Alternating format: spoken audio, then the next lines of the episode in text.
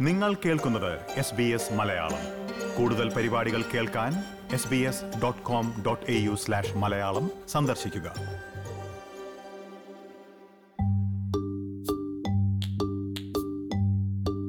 Australian വിപണിയിൽ ഏറ്റവും വ്യാപകമായി വിറ്റഴിക്കപ്പെടുന്ന പപ്പായ പഴങ്ങൾ വികസിപ്പിച്ചെടുത്തത് ഒരു മലയാളിയാണെന്ന് നിങ്ങൾക്കറിയാമോ?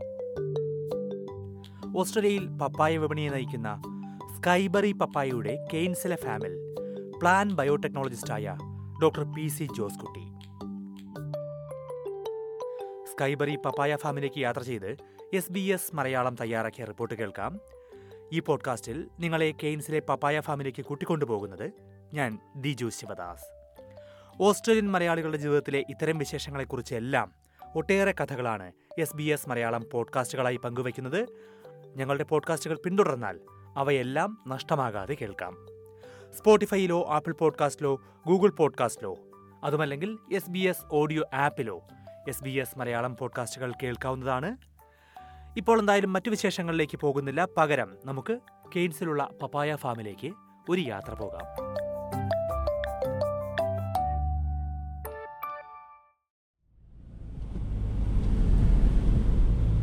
മറീബ.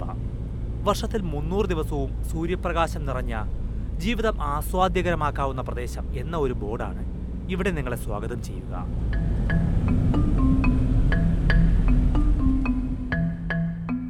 നദികളുടെ സംഗമസ്ഥാനം എന്നാണ് മുലുർജി ആദിമവർഗ ഭാഷയിൽ മറീബ എന്ന വാക്കിന്റെ അർത്ഥം. വടക്കൻ ക്വീൻസ്ലാൻഡിൽ കെയ്ൻസിന് സമീപത്തുള്ള ആദർട്ടൺ പീഠഭൂമിയിലാണ് മറീബ. മഴക്കാടുകൾക്ക് മുകളിലായി സമുദ്രനിരപ്പിൽ നിന്ന് ആയിരത്തി മുന്നൂറ്റി എഴുപതോളം അടി ഉയരത്തിൽ അതിമനോഹരമായ ഒരു കൊച്ചുപട്ടണം കേരളത്തിന്റെ ഒരു ചൂരുണ്ട് മറീബയ്ക്ക് കാപ്പിയും തേയിലയും മാവും വാഴയും പൈനാപ്പിളും എല്ലാം പകരുന്ന ചൂര്. ഓസ്ട്രേലിയയിൽ ഏറ്റവും അധികം പപ്പായ കൃഷി ചെയ്യുന്നതും ഇവിടെയാണ് മറീബയിൽ അത്തരത്തിലുള്ള ഒരു പപ്പായ തോട്ടത്തിലാണ് എസ് ബി എസ് മലയാളം ഇപ്പോൾ എത്തി നിൽക്കുന്നത്. ആയിരത്തി ഇരുന്നൂറ് ഏക്കർ വിസ്തൃതിയിൽ പരന്നു കിടക്കുന്ന തോട്ടങ്ങൾ ഇടവിട്ട നിരകളിലായി കാപ്പിച്ചെടികളും പപ്പായ ചെടികളും. ഓസ്ട്രേലിയൻ വിപണിയിലേക്ക് ഏറ്റവും അധികം എത്തുന്ന ഏറ്റവും അധികം മധുരമുള്ള പപ്പായ പഴങ്ങളാണ് ചുറ്റും കാണാവുന്നത്.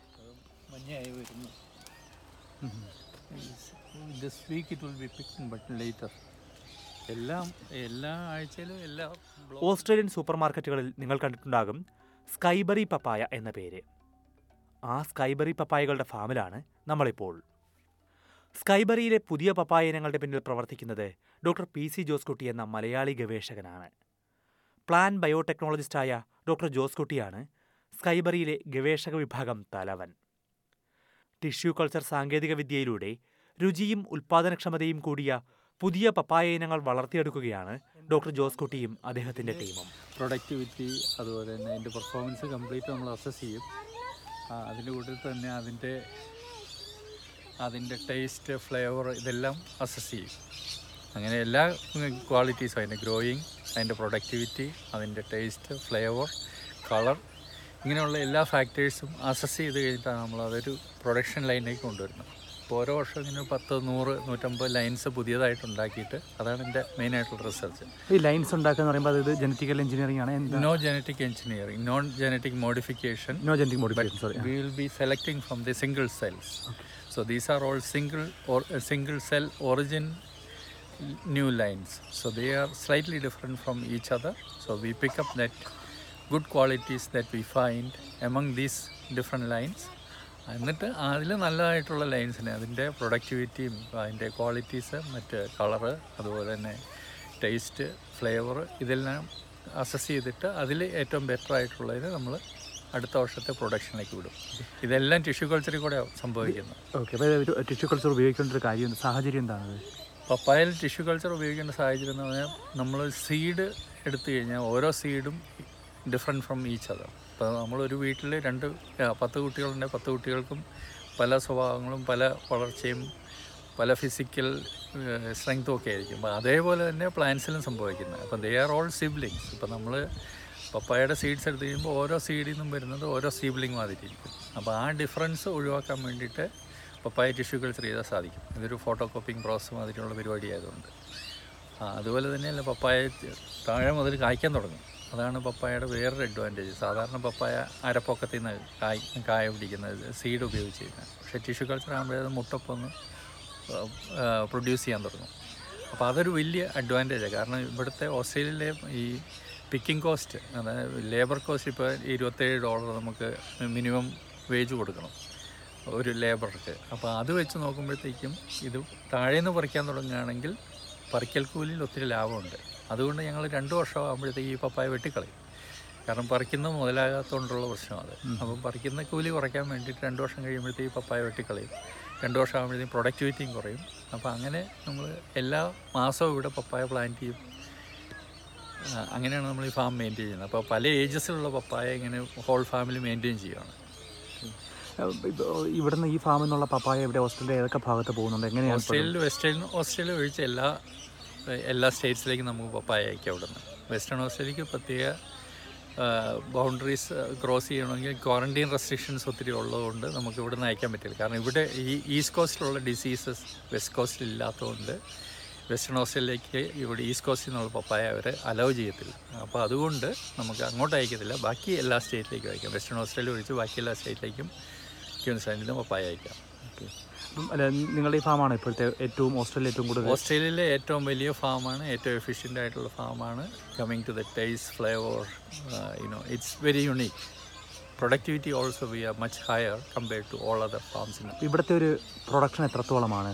ഇവിടുത്തെ പ്രൊഡക്ഷൻ എന്ന് പറഞ്ഞാൽ ഞങ്ങൾക്കിപ്പം ഒരു ഹെക്ടറിൽ more than hundred tons of papaya we will produce അപ്പോൾ Australian average is only eighty tons or less than that ഓസ്ട്രേലിയയിലേക്ക് പപ്പായ വിത്തുകൾ എത്തിക്കുന്നതിന് സർക്കാർ നിയന്ത്രണങ്ങൾ ഏർപ്പെടുത്തിയപ്പോഴാണ് ടിഷ്യൂ കൾച്ചർ സാങ്കേതിക വിദ്യയിലേക്ക് തിരിഞ്ഞതെന്ന് സ്കൈബറിയുടെ ജനറൽ മാനേജർ കാൻഡി മഗ്ലാഗ്ലിൻ പറഞ്ഞു. ഡോക്ടർ ജോസ് കുട്ടിയുടെ നേതൃത്വത്തിലുള്ള ഗവേഷണങ്ങളിലൂടെ ഓസ്ട്രേലിയയിലെ ഏറ്റവും മധുരമേറിയ പപ്പായ വളർത്തിയെടുക്കാൻ കഴിഞ്ഞതായും അവർ ചൂണ്ടിക്കാട്ടി.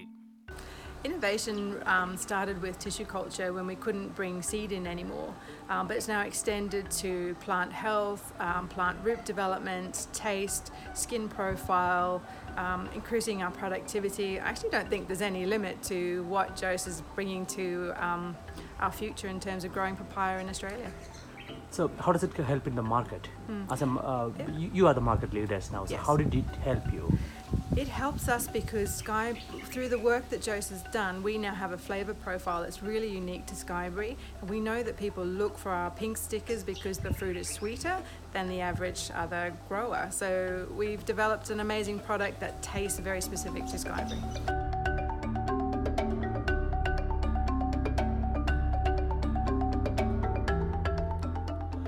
പപ്പായ തോട്ടത്തിനകത്ത് തന്നെ ഒരു ടിഷ്യൂ കൾച്ചർ ലബോറട്ടറി ഉണ്ട് ചെറിയൊരു ലാബ് പക്ഷേ ആധുനിക സാങ്കേതിക വിദ്യകളും സംവിധാനങ്ങളും ഇവിടെ തയ്യാറാക്കിയിട്ടുണ്ട്.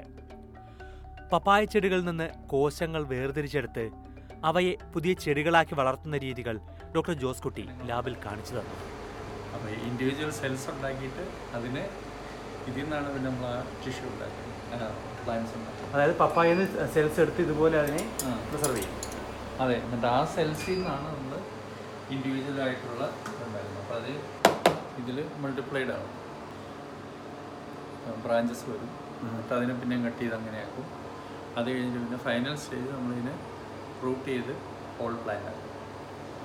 ഇങ്ങനെ ഹോൾ പ്ലാൻ ആയി കഴിഞ്ഞാൽ ഇതിനെ പിന്നെ നമ്മൾ നഴ്സറിയിലേക്ക് ഇപ്പോൾ എത്ര കാലത്തെ പ്രോസസ്സാണ് ഇത്? ഇത് ഇവിടെ നിന്ന് ഇവിടം വരെ ഒന്നര മാസം. ഓരോ പുതിയ പരീക്ഷണഘട്ടങ്ങൾ കഴിയുമ്പോഴും പുതിയ പുതിയ രുചികളിലാണ് പപ്പായ വളരുന്നത്. ദ പെർഫെക്റ്റ് പപ്പായ വളർത്തിയെടുക്കാനുള്ള ശ്രമത്തിലാണ് ഇവർ. ഓസ്ട്രേലിയയിലെ മറ്റു പല വിളകളും കാലാവസ്ഥാ വ്യതിയാനത്തിന്റെ ആഘാതം അനുഭവിക്കുമ്പോൾ ഏതു കാലാവസ്ഥയിലും ഒരുപോലെ ഫലം തരുന്ന പപ്പായ ചെടികളാണ് ടിഷ്യൂ കൾച്ചറിങ്ങിലൂടെ വളർത്തിയെടുക്കുന്നതെന്ന് കാൻഡി മഗ്ലാഗ്ലിൻ പറഞ്ഞു.